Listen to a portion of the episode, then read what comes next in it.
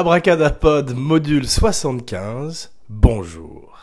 Alors, aujourd'hui, dans la série Jubilé d'Abracadapod, un double programme, un double bill, avec deux grands films, l'un de Jack Lee Thompson et l'autre de Martin Scorsese, Cape Fear, celui de 1962 et son remake de 1991. Alors, pourquoi un double bill, un double feature? Eh bien parce qu'effectivement c'est un des grands remakes de l'histoire du cinéma qui à la manière du euh, The Thing de John Carpenter qui faisait le remake du film de Howard Hawks, The Thing from Another World.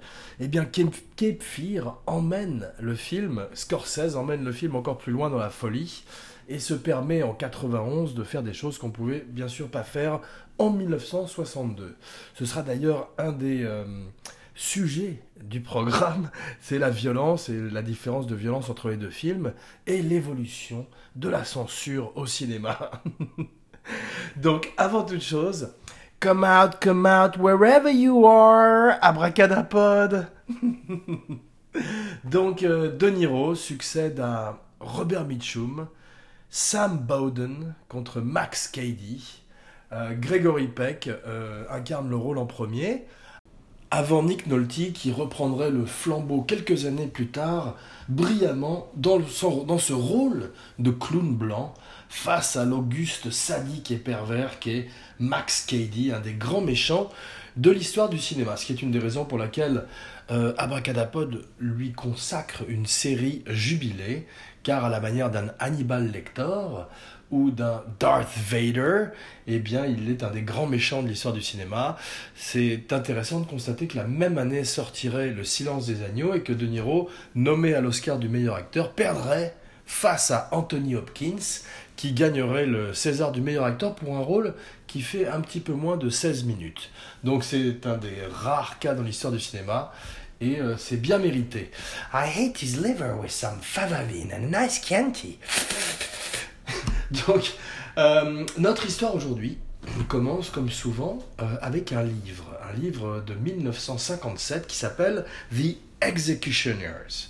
Alors, The Executioners, c'est euh, un livre de John MacDonald, qui est John MacDonald, I'm Loving It.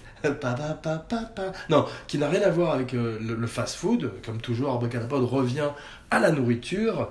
Mais non, euh, The Executioner est euh, l'ancêtre de Cape Fear. Donc c'est un livre qui est un petit peu moins que ses successeurs au cinéma, c'est dur à dire quand on zozote, et, euh, mais qui néanmoins pose la base d'une lutte entre cet avocat qui a fait une erreur, qui pour incriminer un monstre, qui est un violeur, qui est Max Cady, a falsifié son rapport.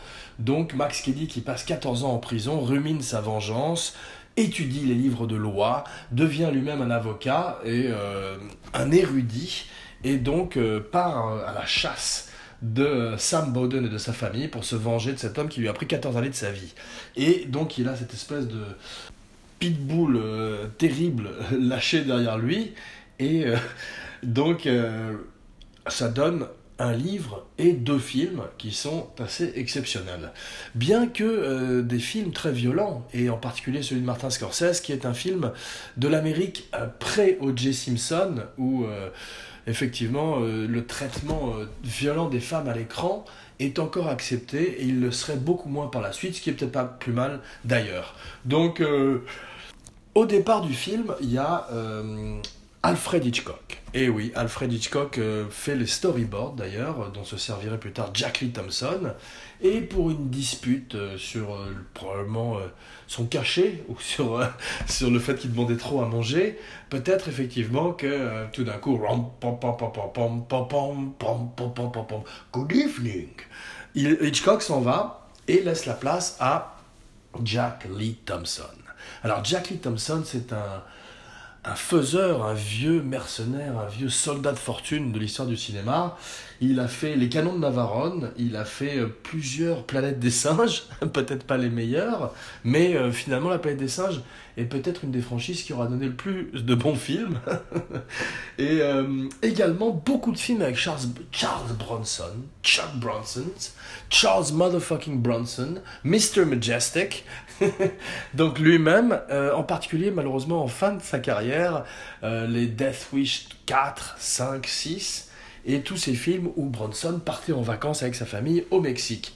Donc euh, nous buvons à sa santé aujourd'hui, à celle de Jack Lee Thompson, à celle de Charles Bronson qui, à un moment d'ailleurs, excusez-moi, a été considéré pour le rôle de Sam Bowden. Il a refusé, probablement que le script était trop violent pour lui à l'époque, il sortait des sept mercenaires, il était encore en train de forger son image à Hollywood, bien des années avant de devenir le justicier dans la ville. Donc euh, il refuse. C'est drôle d'imaginer qu'il aurait pu jouer également euh, Max Cady. Bronson aurait fait un Max Cady tout à fait terrifiant, bien que Robert Mitchum est, est exceptionnel dans le rôle. C'est plaisant d'imaginer Bronson avec sa tête d'Ukrainien fou, euh, à la poursuite de Gregory Peck. Donc euh, Jack Palance est préconisé également pour Sam Bowden dans, le, dans la série Casting Alternatif, les castings qui n'ont pas eu lieu eh bien, Jack Palance était préconisé pour Bowden, curieusement pour l'avocat, et non pas pour Max Cady, alors qu'il était en général choisi pour des rôles de méchants et qu'il aurait fait également avec sa tête d'Ukrainien, ou plutôt de. peut-être d'ailleurs d'Ukrainien, comme Bronson, c'est pour ça qu'il faisait des Indiens tout à fait convaincants. Il aurait fait un formidable et un terrifiant Max Cady. Donc, euh, beaucoup d'autres acteurs refusent euh, le rôle de, de au départ. Rod Steiger, bon, il l'a pas refusé, lui il voulait vraiment le faire et quand il a appris tout d'un coup que Robert Mitchum était intéressé, il s'est retiré de lui-même, probablement comprenant avec euh, instinct, euh, qui est une des plus grandes qualités de, l'acteur, que Mitchum était mieux que lui pour le rôle. Donc, euh, Telly Savalas est pressenti pour faire également Max Cady. il serait gardé pour faire le rôle du détective dans le film de Jack Lee Thompson. Scorsese d'ailleurs qui euh, reprendrait pour des petits rôles ou des caméos plusieurs des acteurs euh, du premier film, du film original, voulait Telly Savalas dans, un rôle dans le film, mais Telly Savalas était trop vieux probablement. En 91, il était à 3 ans de la fin de sa vie et peut-être trop fatigué pour jouer dans un film de Martin Scorsese. Donc euh, Jack Lee Thompson, dans les acteurs qui transitionnent entre les deux films, il y a bien sûr Gregory Peck, l'original Sam Bowden, Robert Mitchum, un des acteurs préférés d'Abracadapod, à qui Abracadapod a déjà consacré une série précédente, bien sûr, et euh, Martin Balsam, un autre Abracaractère acteur préféré d'Abracadapod, un podcast sur la magie du cinéma, qui joue euh, bien sûr euh, le détective Arbogast dans Psycho de Alfred Hitchcock, dont on a parlé précédemment, et qui nous a rendu une petite visite sur le plateau, et euh, bien sûr Martin Balsam dans The Taking of Pelham 1, 2, 3, Gesundheit. Donc,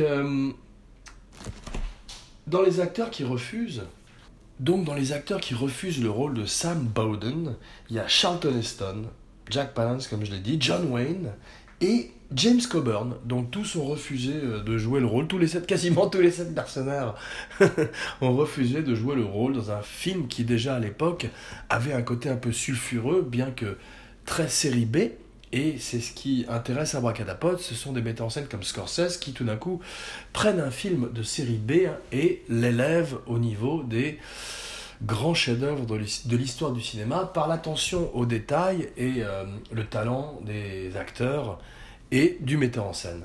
On voit ça aussi avec euh, The Shining de Kubrick et euh, d'autres films de Scorsese qui, s'ils ne sont pas les films les plus euh, excellents de sa carrière, ça c'est Goodfellas, Casino, qui d'ailleurs, euh, Cape Fear, son film du 91, se trouve entre Goodfellas et Casino. Il fait quand même avec des films un peu plus pulp, Pulp Fiction, des films comme Shutter Island, qui sont plus euh, proches du film d'horreur, à la manière de son remake de Cape Fear, que des thrillers, mais qui sont également un hommage à Alfred Hitchcock et à tous les maîtres du cinéma de suspense qui l'ont précédé, puisqu'on sait que Martin Scorsese, à la manière d'un Tarantino, est un grand cinéphile avant d'être un grand cinéaste. Euh, DiCaprio disait de Scorsese qu'il a vu tous les films qui ont jamais été faits jusqu'en 1980. C'est ce qu'il lui avait dit au moment où ils avaient commencé à tourner ensemble. Gangs of New York, leur première collaboration. Euh, Scorsese de Niro, huit films ensemble. Cape Fear est le septième. Et curieusement, au départ, un film que Scorsese ne voulait pas faire. Il sortait de Goodfellas, il cherchait un projet, il était en train de préparer Schindler's List. Euh, Spielberg prépare de son côté Cape Fear, pense que euh, le film a un véritable potentiel commercial. Rappelons-nous que c'est l'été de Silence of the Lambs. Les méchants ont tout d'un coup euh, des rôles très importants une fois de plus dans l'histoire du cinéma, à la manière d'un psychose ou d'un M le maudit qui a commencé le trend. Donc Scorsese euh, ne veut pas le faire, Spielberg ne veut pas le faire non plus. Finalement, il se dit que le film est trop violent pour lui et il euh, échange contre Schindler's List Cape Fear avec Scorsese. Donc Scorsese est toujours pas très emballé. le studio euh, Universal, d'ailleurs c'est drôle parce que Max Cady est un monstre d'Universal au même titre que Frankenstein, le monstre de Frankenstein, pardon, et non pas Frankenstein, qui est le nom du, créateur.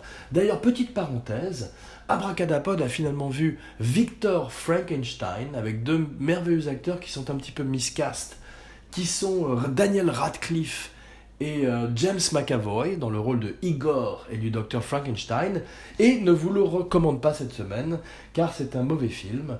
Il semblerait que le metteur en scène ait tourné le premier draft, le premier jet, la première mouture du film, et le film, qui est une prequel à Frankenstein, donc un bon sujet, de Max Landis, le fils de John Landis, euh, se perd malheureusement et euh, ne traite pas véritablement cette histoire de prequel de Frankenstein et de son monstre et de Igor. Donc, euh, d'un film qu'Abracadapod n'a pas aimé à un film qu'Abracadapod a aimé, un pas, le voilà, Cape Fear. Cape Fear 1991, c'est le dernier film de Gregory Peck, qui joue le juge, cette fois-ci, euh, Robert Mitchum, lui joue le flic, qui donne le conseil à euh, Nick Nolte de prendre euh, peut-être des mesures plus drastiques vis-à-vis de Max Cady, qui s'est accroché à sa famille comme un tic. Spielberg produit. Il garde quand même des billes dans le film et décide avec Amblin, non pas sous son nom, mais avec Amblin, sa compagnie, de s'investir dans le film parce qu'il dit à Scorsese, ça va être un hit, un succès. Donc Scorsese finit par se plonger dans le projet, comme il ne peut pas faire les choses à moitié, même si au départ il n'était pas très chaud pour le faire, il donne tout au niveau du costume, au niveau du casting, au niveau de la lumière, et essaye des techniques de cinéma euh, aussi bien nouvelles pour lui, qui sont des effets spéciaux digitaux pour la première fois, des fonds verts, mais également des hommages directs à Hitchcock et à ses storyboards, des angles également euh, Dutch angles, des angles euh, à la manière du cinéma expressionniste allemand un petit peu outré, et également un personnage de Max Cady, beaucoup plus baroque et beaucoup plus fou que celui de Robert Mitchum, puisque Robert De Niro euh, est quasiment un cartoon de l'enfer, il ressemble presque à Yosemite Sam, avec son étrange accent du sud, dont certains Américains euh, disaient qu'il était un petit peu parodique. D'ailleurs, Abracadapod s'interroge si ce film était fait en France et que Max Kelly disait Oh, canceleur, peut-être que c'est vous qui avez euh, posé les évidences. Et parler tout d'un coup comme Rému, ce serait peut-être pas l'idéal non plus, mais euh, pour Abracadapod, qui n'a pas l'oreille d'un Américain, mais celle d'un Français, sa performance reste à la fois over the top, mais réjouissante, à la manière de euh, Scarface euh, Al Pacino, ou bien sûr Jack Torrance, Jack Nicholson dans The Shining. Jack Nicholson, dont ses personnages s'appellent souvent Jack, ce qui prouve à quel point il est extraordinaire. Donc 80 euh, ans Jack Nicholson. Espérons qu'il va bientôt faire un autre film à la manière d'un Brando à la fin de sa carrière, peut-être l'île du docteur Moreau qui est euh, un film qu'Abracadapod aime bien pour sa folie, et qu'Abracadapod est le seul à aimer. Donc, euh, Scorsese s'investit dans le film. Barbara De Fina à la production. Euh, Cape Fear, tout d'un coup, devient un, un énorme film, un blockbuster, et rapporterait 182 millions de dollars, qui, à notre époque, et qui serait probablement l'équivalent de 400 millions de dollars. Donc euh, c'est un film qui est long, 127 minutes, et euh, Scorsese se plonge tout d'un coup dans un film épique, un thriller psychologique, et un film d'horreur quasiment, avec cette créature qui est Max Cady, qui est invulnérable, qui est quasiment un Terminator. Il peut brûler, se noyer, euh, subir toutes sortes de sévices et revenir tout d'un coup pour tourmenter Sam Bowden et sa famille. Donc euh, Juliette Lewis, extraordinaire, Jessica Lange, très bien, dans, dans, un rôle un peu plus ingrat, euh, parce qu'en fait ce que, ce que Scorsese n'aimait pas dans les premières moutures du script qu'il a lu, c'est que la famille était une famille modèle, torturée par cette crapule de Max Cady, et lui voulait montrer un visage plus dark, un visage plus sombre de l'Amérique, avec un, Sam Bowden qui est à la fois euh, adultère, qui euh, est un, un, avocat prêt à truquer les, les, preuves pour faire inculper un de ses clients, et euh, montre justement une Amérique qui est comme dans un film de David Lynch, en perdition, derrière un vernis parfait d'une famille qui vit à Savannah.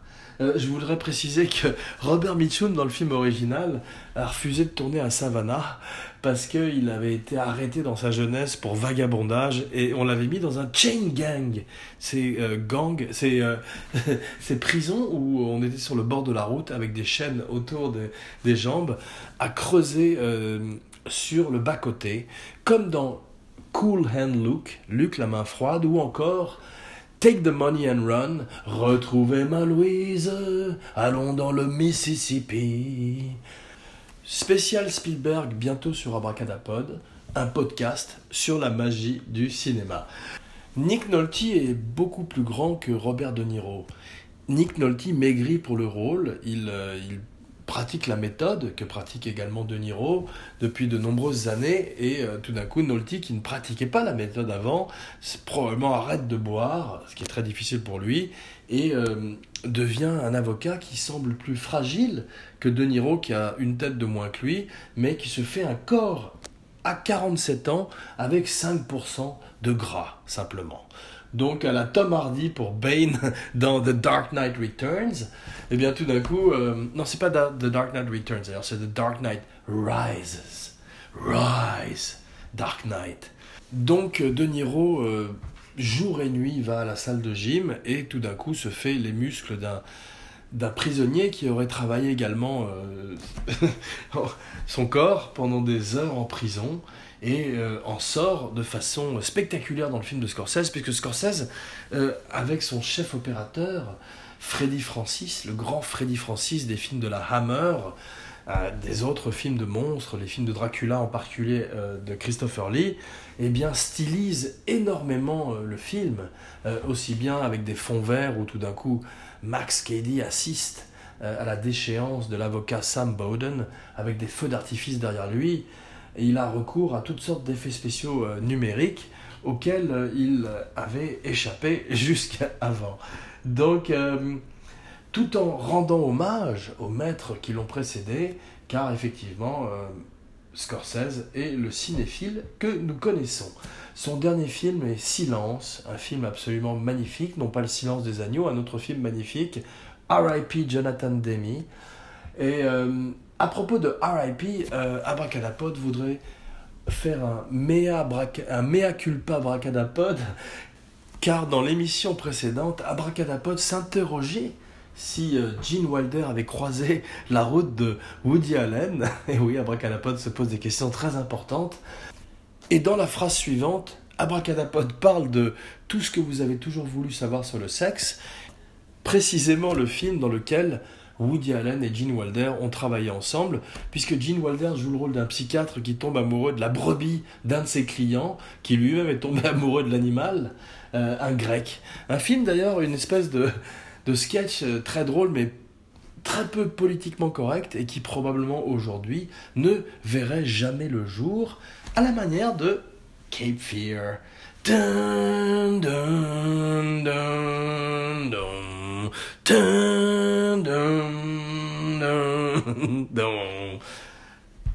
la musique de Bernard Herrmann survit à, à l'original et Scorsese la reprend pour son film et il fait bien car elle euh, donne un côté à la fois rétro et euh, inquiétant, terrifiant même au film qui rappelle un petit peu euh, Psychose.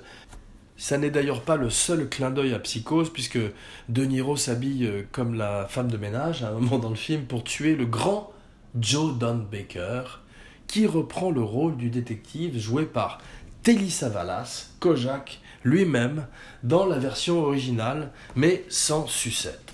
Mais revenons à la préparation physique de Robert De Niro pour le rôle, et euh, notons qu'il a payé un dentiste 5000 dollars pour lui détruire les dents, pour euh, rendre Max Cady beaucoup plus réaliste et beaucoup plus menaçant, et qu'il a payé ce même dentiste 20 000 dollars à la suite du film pour lui redonner ses dents d'avant le film.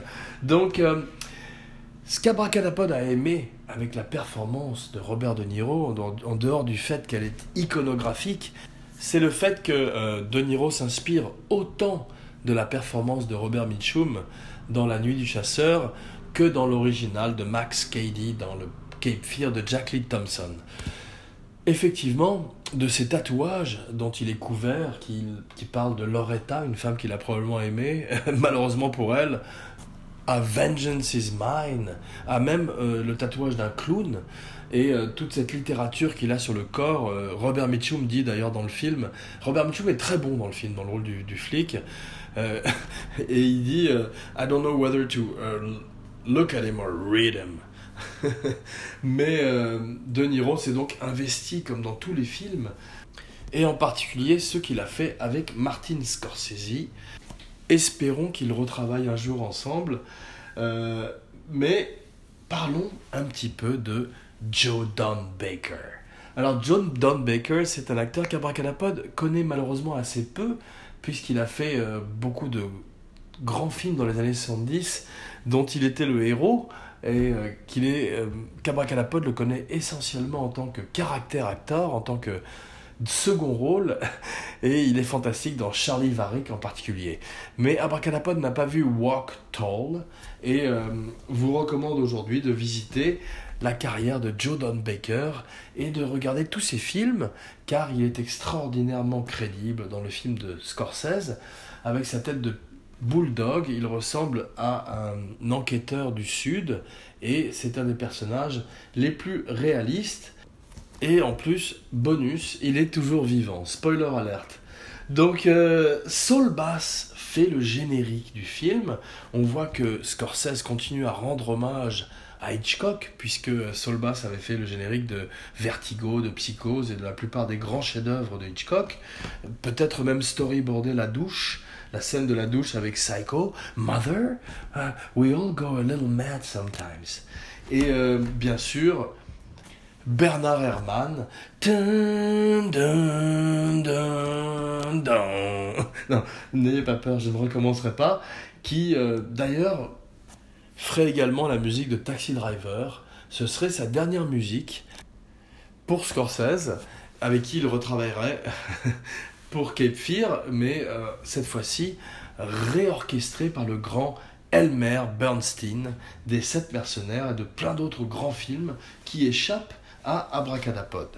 Donc, euh, la scène du théâtre est complètement improvisée. La scène où euh, la grande Juliette Lewis, qui euh, joue une teenager terrorisée, martyrisée également par le terrifiant Max Kelly, le retrouve dans le théâtre. Il se fait passer pour le professeur de théâtre. Il a d'ailleurs une chemise Lacoste et il est bien coiffé pour une fois.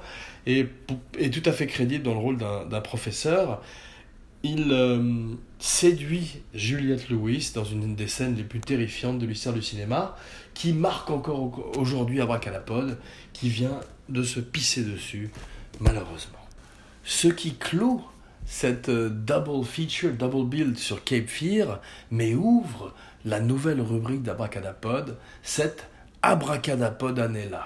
Et oui, 1962, 1991, double bill, double feature, double programme. Alors, euh, grande année pour le cinéma en 1962, puisque euh, Laurence d'Arabie sort également sur les écrans.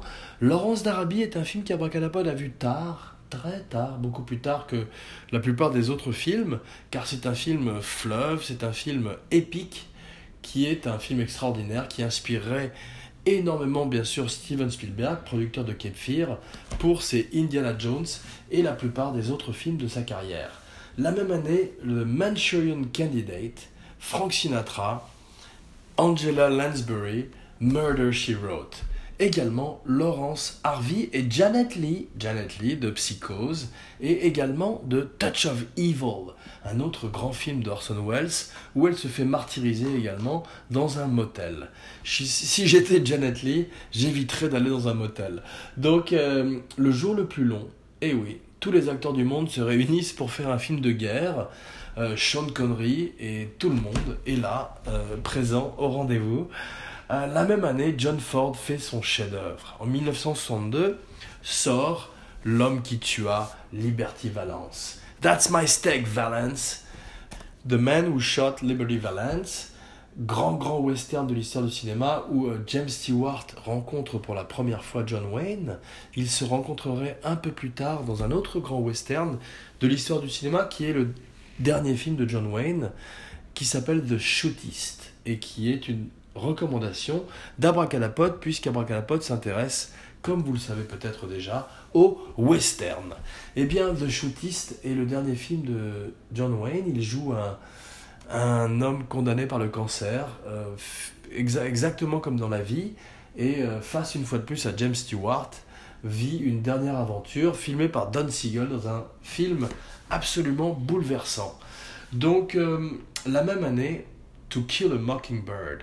Donc, Gregory Peck joue à deux avocats cette année-là, un extraordinaire avocat dans To Kill a Mockingbird, le grand film d'après la nouvelle de Lee Harper, je crois, mais également Sam Bowden dans le grand film de Jack Lee Thompson. Kubrick sort Lolita avec James Mason et Peter Sellers. Il, euh, pour la première fois, il s'impose avec un film qui porte véritablement sa signature, même si Abracadapod est très fan de ses films de gangsters précédents, tels que The Killer, Kiss et The Killing. Donc, euh, Whatever Happened to Baby Jane? La même année, euh, Betty Davis, John Crawford, dans un extraordinaire film d'horreur, lui aussi, euh, mise en scène par un metteur en scène un petit peu sous-estimé de l'histoire du cinéma, qui s'appelle Robert Aldrich, qui peut faire également Les Douze Salopards et Whatever Happened to Baby Jane. James Bond, né James Bond, le petit James Bond demande sa maman à la cabine du club. Dans le petit James Bond né à la vie euh, avec Dr No en 1962 et impose Sean Connery comme une star mondiale. La même année, une autre très grande star mondiale euh, change la donne, euh, pose les bases d'un acteur gâté qui fait dépasser le budget, qui rend le studio fou. C'est Marlon Brando avec The Mutiny of the Bounty. Alors, on a vu que c'était The Mutiny of the Bounty, surtout la barre chocolatée au goût noix de coco, puisqu'il grossit pendant le tournage et euh, rend fou le chef costumier qui n'arrive pas à ajuster ses costumes. Néanmoins, une des meilleures euh, incarnations du film, euh, bien qu'Abracadapod soit très fan de tous les films du Bounty et également de la barre chocolatée. Donc, cette année-là, cette abracadannée-là, Days of Wine and Roses, un des premiers films euh, qui traite directement des problèmes de l'alcoolisme. Billy Wilder et Jack Lemmon collaborent pour offrir ce conte. D'ailleurs, c'est pas euh, du tout euh, Billy Wilder, c'est Black Edwards. Je m'en excuse auparavant auprès de notre auditoire. Donc, plusieurs années après The Lost Weekend avec Ray Milland, qui est le premier film à avoir traité directement de l'alcoolisme, comme le Barfly de Barbet Schroeder, film mésestimé avec euh, Faye Dunaway et Mickey Rourke dans le rôle de Charles Bukowski. Une autre abraca recommandation de la semaine, eh bien c'est un film qui traite directement de l'alcoolisme et euh, de ses ravages. Contrairement à Arthur, le film avec euh, Dudley Moore, qui présente un alcoolique charmant à qui il n'arrive que des bonnes choses. Euh, François Truffaut, Jules et Jim. Eh oui, c'est la naissance de François Truffaut également cette année-là, ou en tous les cas, un pas de plus vers une gloire internationale. Le procès. Le procès d'Orson Welles. Euh, Orson Welles est sur la redescente, c'est dommage, il commence à manger de plus en plus et faire de moins en moins de films. Et Abracadapod lui lève son verre, un verre de cognac. Donc, deux grands westerns cette année-là, non seulement L'homme qui tua Liberty Valance, mais également Lonely Are the Brave. Lonely Are the Brave, c'est un c'est le film préféré de Kirk Douglas qu'il a fait. C'est un film où il incarne un cowboy qui euh, voit l'ère du western s'achever et qui se rend compte petit à petit qu'il est une relique du passé, à la manière des westerns préférés d'Abracadapod comme Unforgiven et surtout, la même année, le grand film de Sam Peckinpah, Coup de feu dans la Sierra avec Joel McCree et Randolph Scott qui incarnent deux vétérans du western. Ils sont d'ailleurs deux grands acteurs de western eux-mêmes qui euh, achèvent leur vie, euh, spoiler alert, et euh, achèvent le genre en même temps. Peckinpah le revisiterait quelques années plus tard brillamment avec La Horde Sauvage, un autre film sur la fin d'une époque, sur la fin d'une ère et sur la fin des héros qui le peuple.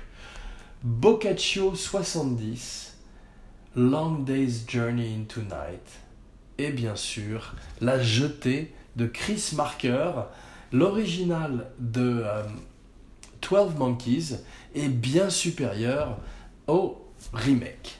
Donc euh, cette année-là, Elvis Presley fait Kid Galahad, un mauvais film où il chante mes mots, les deux seuls bons films d'Elvis Presley sont King Creole et Jailhouse Rock. Et peut-être Viva Las Vegas, qu'Abracadapod n'a pas vu.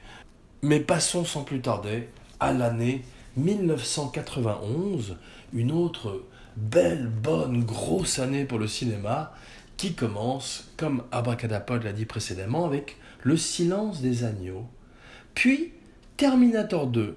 Donc, euh, juste trois des plus grands méchants de l'histoire du cinéma la même année, Max Cady, Hannibal Lecter et le T-1000, qui reste à ce jour le meilleur rôle de Robert Patrick. Ridley Scott, Sir Ridley Scott, dont Abracadapod va voir le dernier film demain avec son père, Alien Covenant, euh, sort Thelma and Louise. Alors Gina Davis, euh, la grande Suzanne Sarandon, euh, vivent la première véritable body story de femme et Ridley Scott ouvre une fois de plus la voie. Malheureusement, il y a également cet abracadabra Robin des Bois avec Kevin Costner. Alors, euh, Kevin Costner essaye de faire un accent anglais. Il serait complètement doublé par la suite par lui-même avec son accent normal puisqu'il est compliqué de faire un accent anglais pour Kevin Costner. Néanmoins, ce film permettrait de donner également une extraordinaire performance à un autre méchant, et oui, Alan Rickman, dans le rôle du shérif de Nottingham. R.I.P. Euh, Alan Rickman, merveilleux abracaractère qu'Abracadapod aime énormément. Robert Shaw a également joué un shérif de Nottingham fantastique dans La Rose et la Flèche, qu'Abracadapod vous recommande une nouvelle fois aujourd'hui pour la centième fois. La Belle et la Bête de Disney, le dessin animé sort, Abracadapod n'en a que faire. Boys in the Hood sort, merveilleuse performance de Ice Cube qui euh, signale tout d'un coup la présence d'un talent unique. Point Break, Patrick Swayze, Keanu Reeves, étrange film culte qu'Abracadapod ne porte pas réellement dans son cœur, à la manière de Barton Fink, qui a des scènes magnifiques avec John Goodman courant dans un hôtel en feu et en hurlant, mais qui reste un des films un peu plus abstraits des frères Cohen, qui n'est pas le genre préféré dans lequel s'illustrent les frères Cohen. Barton Fink est l'histoire d'un écrivain qui a une, un writer's block dans un hôtel art déco, euh, peuplé par des fantômes, Abracadapod préfère The Shining quelques années auparavant. Euh, JFK, le meilleur film de Stone avec Platoon et avec Salvador, sort cette année-là. Il est un film imparfait à la manière de Fear, qui a également des défauts, mais il est un modèle de montage, il est un modèle de performance avec des acteurs comme euh, Donald Sutherland, John Candy et euh, Tommy Lee Jones et Joe Pesci. Donc le simple fait d'avoir Tommy Lee Jones et Joe Pesci dans un même film réjouit Abracadapod et justifie le prix d'entrée du ticket.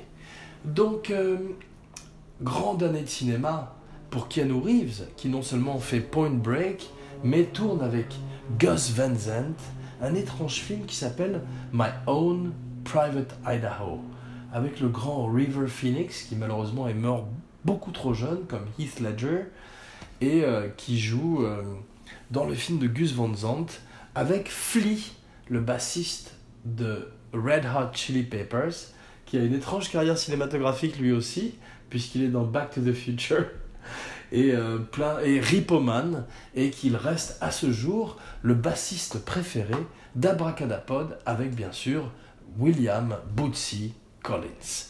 Donc, euh, Hudson Hawk, euh, Bruce Willis prouve, après Die Hard tout d'un coup, qu'il est faillible et fait un film qu'il a écrit, qu'il a produit, qu'il a quasiment mis en scène et qui est très mauvais et qu'Abracadapod vous invite à visiter si vous avez envie de vous moquer ce qui n'est pas la spécialité d'Abracadapod qui préfère aimer. Abracadapod, un podcast sur la magie du cinéma. Euh, What About Bob? La même année, euh, Bill Murray rencontre Richard Dreyfuss. Alors, rendez-vous un petit peu raté, grand sujet, euh, un patient psychiatrique qui suit son psychiatre en vacances chez lui et qui d'un coup change sa vie, eh bien, est un petit peu traité de façon bouffonnesque et a un problème de ton. En revanche, The Last Boy Scout est un film intéressant où Bruce Willis se rachète de Hudson Hawk. Delicatessen, Jean-Pierre Jeunet, Hot Shot, Abracadapod préfère Hot Shots 2.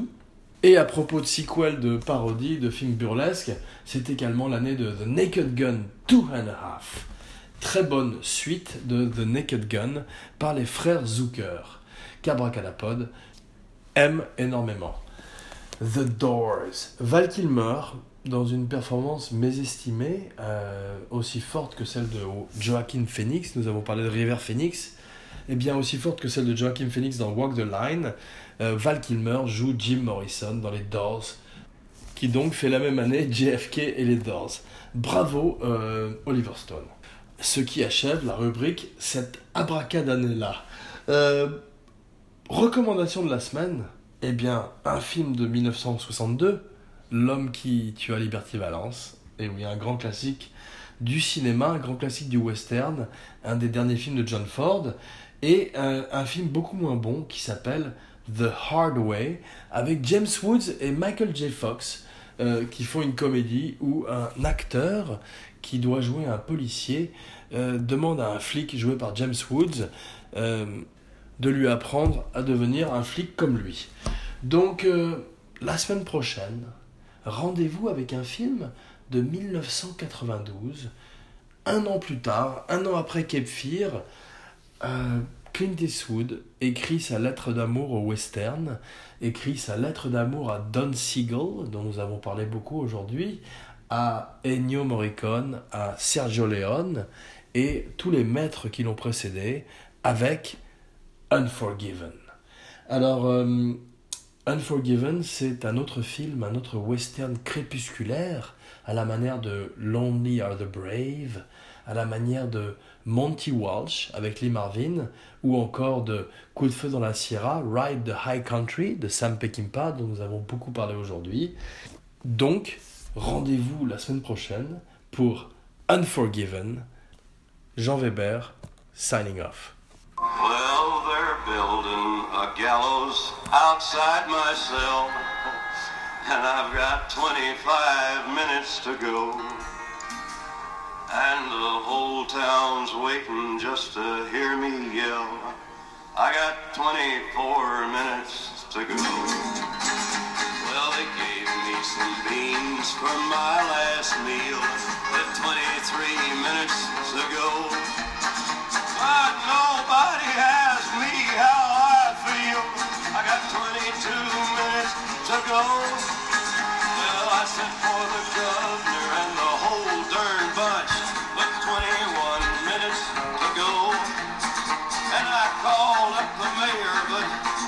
he's much? I got 20 more minutes to go. And the sheriff said, boy, I'm gonna watch you die with 19 minutes to go. So I laughed in his face and I spit in his eye with 18 minutes to go. Now here comes a preacher for to save my soul with 13 minutes to go. And he's talking about burning, but I'm so cold. 12 more minutes to go. Well, they're testing the trap and it chills my spine. 11 more minutes to go. And the trap and the rope, all they work just fine. Ten more minutes to go. Well, I'm waiting for the pardon that'll set me free. With nine more minutes to go. But this ain't the movie, so forget about me. Eight more minutes to go. With my feet on the trap and my head in the noose. Five more minutes to go. Won't somebody come and cut me loose? Seven more minutes to go. I can see the mountains, I can see the sky, but three more minutes to go. And it's too dark pretty for a man to wanna die. Two more minutes to go. I can see the buzzards, I can hear the crows. One more minute